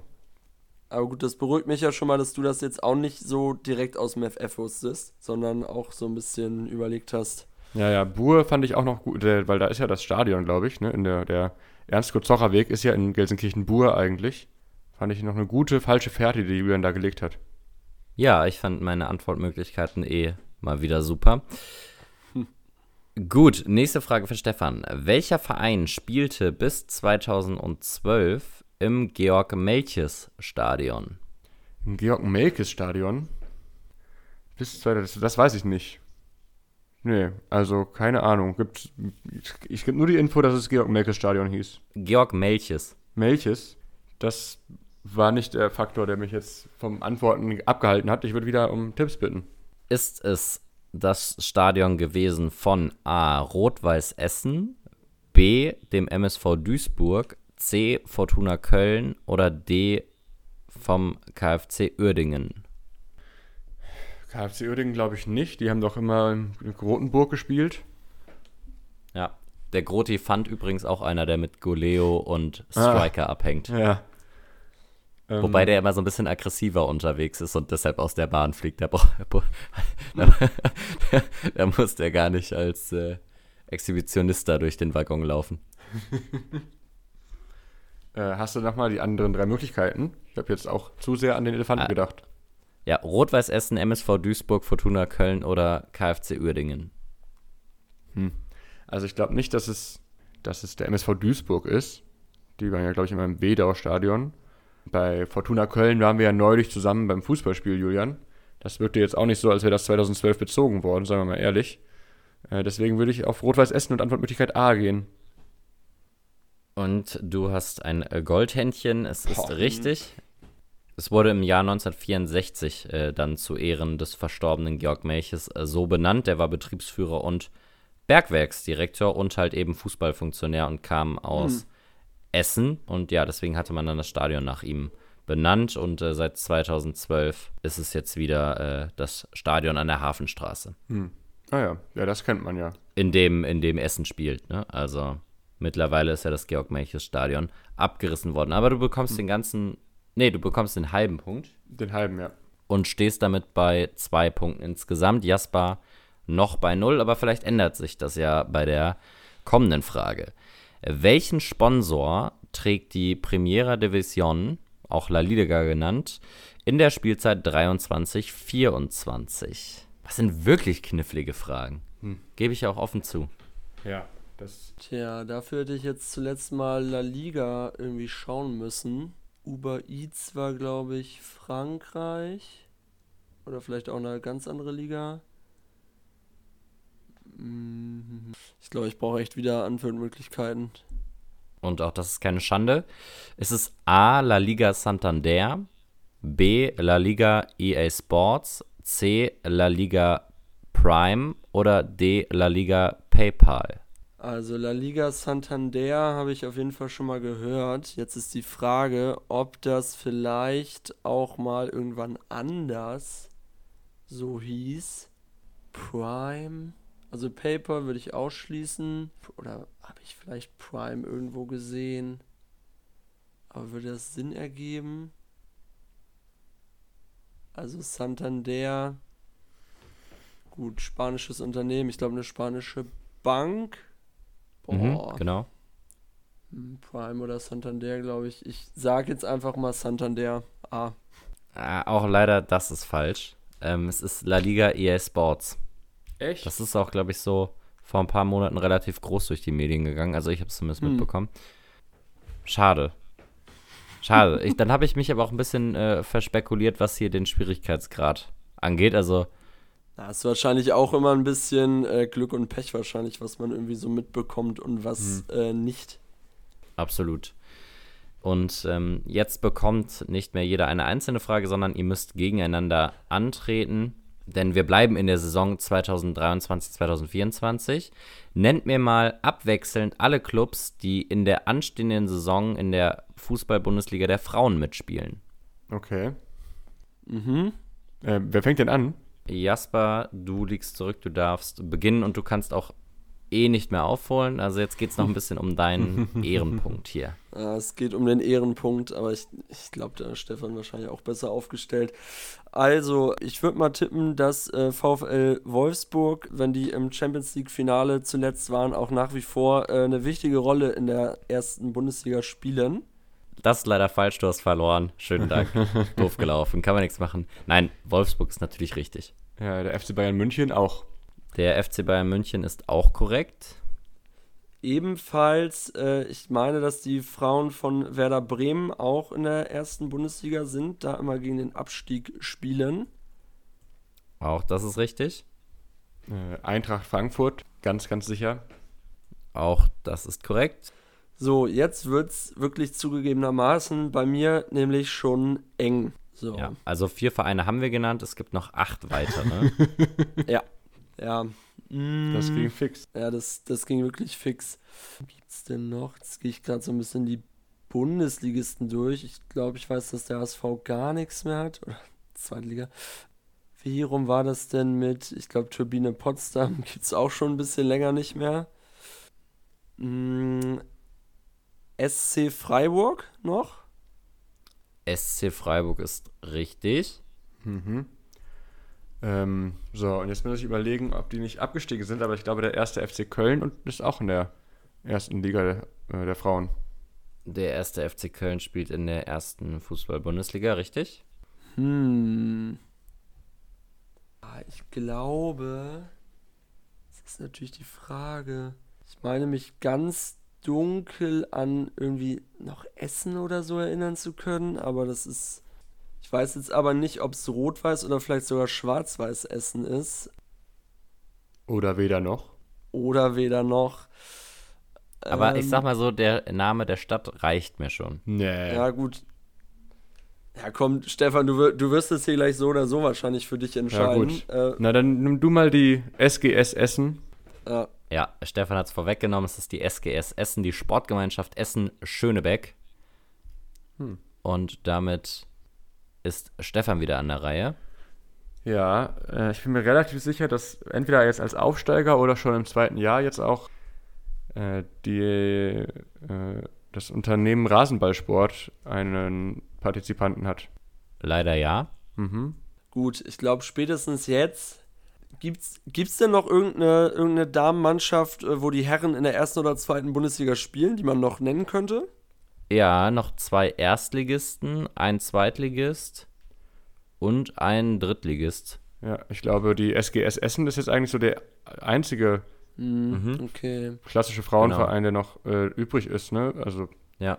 Nachdem, also letztes Jahr abgestiegen, genau. Turbine Potsdam und Meppen. Ah, Meppen, stimmt, das hatte ich noch irgendwie im Kopf. Ja, jetzt ist natürlich die Frage, jetzt irgendwie könnte ich mir auch vorstellen, dass vielleicht auch Hoffenheim irgendwie eine Frauenmannschaft hat. Ich gebe dir mal den Daumen hoch, du überlegst zwar noch, aber auch Hoffenheim ist richtig. Und jetzt gibt es nur noch 3 verbleibende. Mhm. So, dann meine ich mich auch noch dunkel zu erinnern, dass vielleicht die Frauenmannschaft von Borussia Dortmund aufgestiegen ist. Aber ja, oder ich glaube, ich nehme erst noch mal eine sichere Variante mit Bayer 04 Leverkusen. Bayer 04 Leverkusen ist richtig. Borussia Dortmund hat, glaube ich, erst so vor 1, 2, 3 Jahren eine Frauenmannschaft gegründet und die haben ganz unten angefangen. Wow. Aber dann spielen die nächstes Jahr zweite Liga, kann das sein? Also ich glaube, die sind schon recht. Das könnte gegebenenfalls vielleicht eventuell sein. Kann ich jetzt aber weder falsifizieren noch verifizieren. Und Jasper ist jetzt nochmal dran. Also wir haben alle Männer-Bundesligisten-Vereine haben wir schon abgefrühstückt. Ja, Mist. Zweitliga-Club und ein Drittliga-Club. Ja. Mist. Leverkusen hatte ich auch noch so im Gefühl. Ich glaube, die Schwester von Würz spielt auch bei Leverkusen. Ich glaube, da hatte ich irgendwie so eine Werbekampagne oder sowas mitbekommen oder vielleicht auch einen Artikel irgendwo. Okay, also irgendwie ganz... So im Gefühl hätte ich noch den MSV Duisburg als Drittligisten. Ich sag den jetzt einfach mal. Und wenn nicht, geht auch diese Runde an Stefan.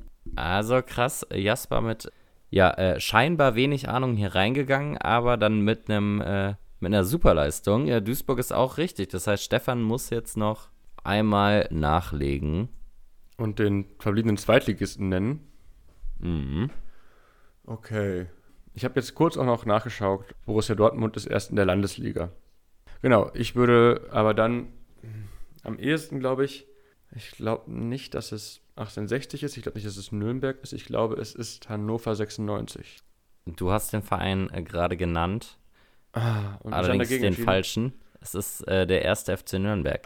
Und damit bekommt auch jetzt Jasper zum Ende hin doch noch seinen einen verdienten Punkt. Ich gebe es, er ballt die Faust. Ich gebe es auch zu, es waren schon echt schwierige Fragen dabei und vielleicht hatte dann Stefan letztlich doch die ein bisschen einfacheren, aber das sei mal dahingestellt. Ja, also ich muss auch ehrlicherweise sagen, ich glaube, das mit dem Hund, mit Soccer, oder wie hieß der? Striker. Das hätte ich noch gewusst, den Hund hatte ich vor Augen, aber ich glaube, sonst hätte ich auch so ein bisschen raten müssen. Ja, ein sehr anspruchsvolles Quiz, aber ich bin froh. Ich glaube, 0 Punkte hatten wir auch noch gar nicht, oder? Doch, das ist schon, also als ich mal nur Julian ein Quiz gestellt habe, da ging auch mal mit 0 Punkten raus. Aber das war das legendäre Quiz, wo eine Frage pro Konföderation dabei war. Das war auch eine absolute Frechheit. Ja, da wurde dann nach dem Hausmeister von Flamengo Rio de Janeiro irgendwie gefragt. Ne? Also. In die Richtung mag es gegangen sein, ja. Aber der SV Robin Hood Paramaribo war trotzdem schön, dass der mal Erwähnung gefunden hat, oder? Absolut. Und damit bleibt ja jetzt nur noch eine letzte Kategorie für den heutigen Tag und die präsentiert uns Jasper. Der Oenningsche Fußball-Podcast präsentiert die Kickerelf des Tages. Okay, dann wären wir jetzt hier wirklich beim letzten Punkt angelangt. Nennt mir doch gerne mal einen Spieltag und eine Saison. Ich nenne mal die Saison 2009, 2010. Mhm. Und was für einen Spieltag hättest du gerne, Stefan? Dann würde ich mal den 15. Spieltag nehmen. Oha. Einige Legenden dabei und sehr Dortmund-lastig. Oha. Im Tor ist, wir wissen auch, was er heute macht, Hans-Jörg Butt ist im Tor.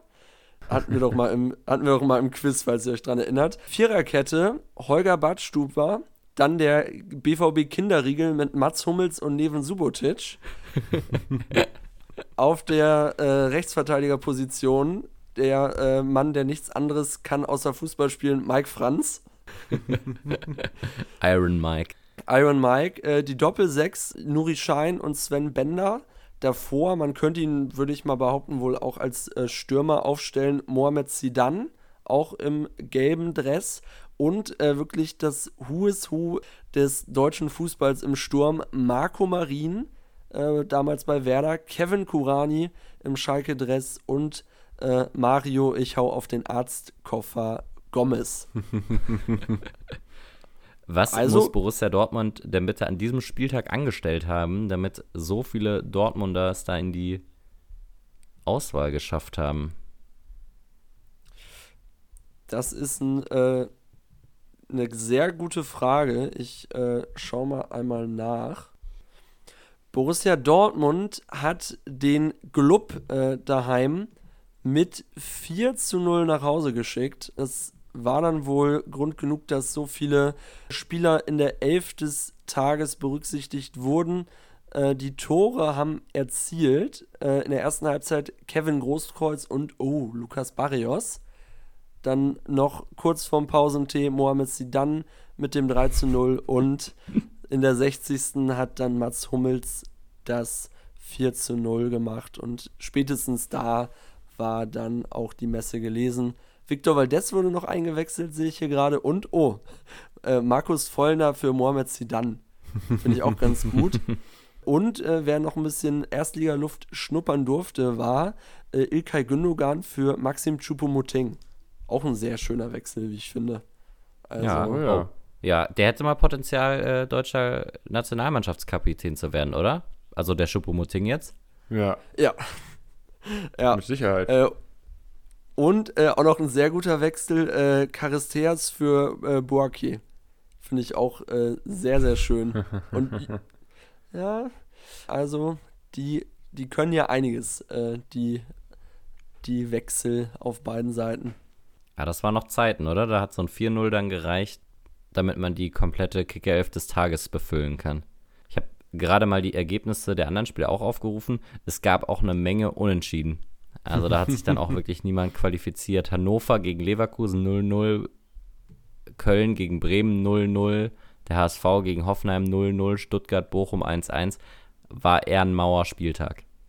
Tabelle finde ich auch noch interessant. Da müssen vielleicht so ein paar Anhänger von Traditionsvereinen ein bisschen stark sein. Gut, den ersten Platz jetzt nicht. Leverkusen mit 31 Punkten, bei denen läuft es derzeit ja auch. Zweiter Bremen, dritter Schalke, vierter Bayern, fünfter HSV. Also so eine typische irgendwie Tabellensituation in den Nullerjahren. Da waren die ganzen Vereine ja irgendwie häufig im oberen Drittel vertreten. Ja. Auch. Und ich sehe gerade auch, wer letzter ist. Ja. Natürlich mit 7 Punkten Abstand auf den 1. FC Nürnberg, der 17. ist, Hertha. Also damals wie heute, Hertha einfach kontinuierlich schlecht. Geil. Einfach toll. Okay, damit wären wir, glaube ich, wieder am Ende angelangt. Es war mir wie immer mit euch eine Freude. Ich werde hier gleich das Podcast-Mikrofon ausmachen und dann einfach wie Goleo ohne Hose hier noch ein bisschen durchs Haus laufen. In dem Sinne... Wie Goleo oder wie auch Carlos Tevez. Wurde auch schon mal erwähnt, aber der ja immer mit Einzelzimmer, weil er Nudist ist bei der Nationalmannschaft. Auch interessant. Ja, Jasper, lass dich auf jeden Fall nicht von deinem Nachbarn Jan Ulrich erwischen, sonst wird es wieder unangenehm. Ich werde die Rollos hier zu machen. Nicht, dass Claudia Effenberg noch reinguckt. Alles klar. Bis zum nächsten Mal. Adios. Ciao, ciao. Adios.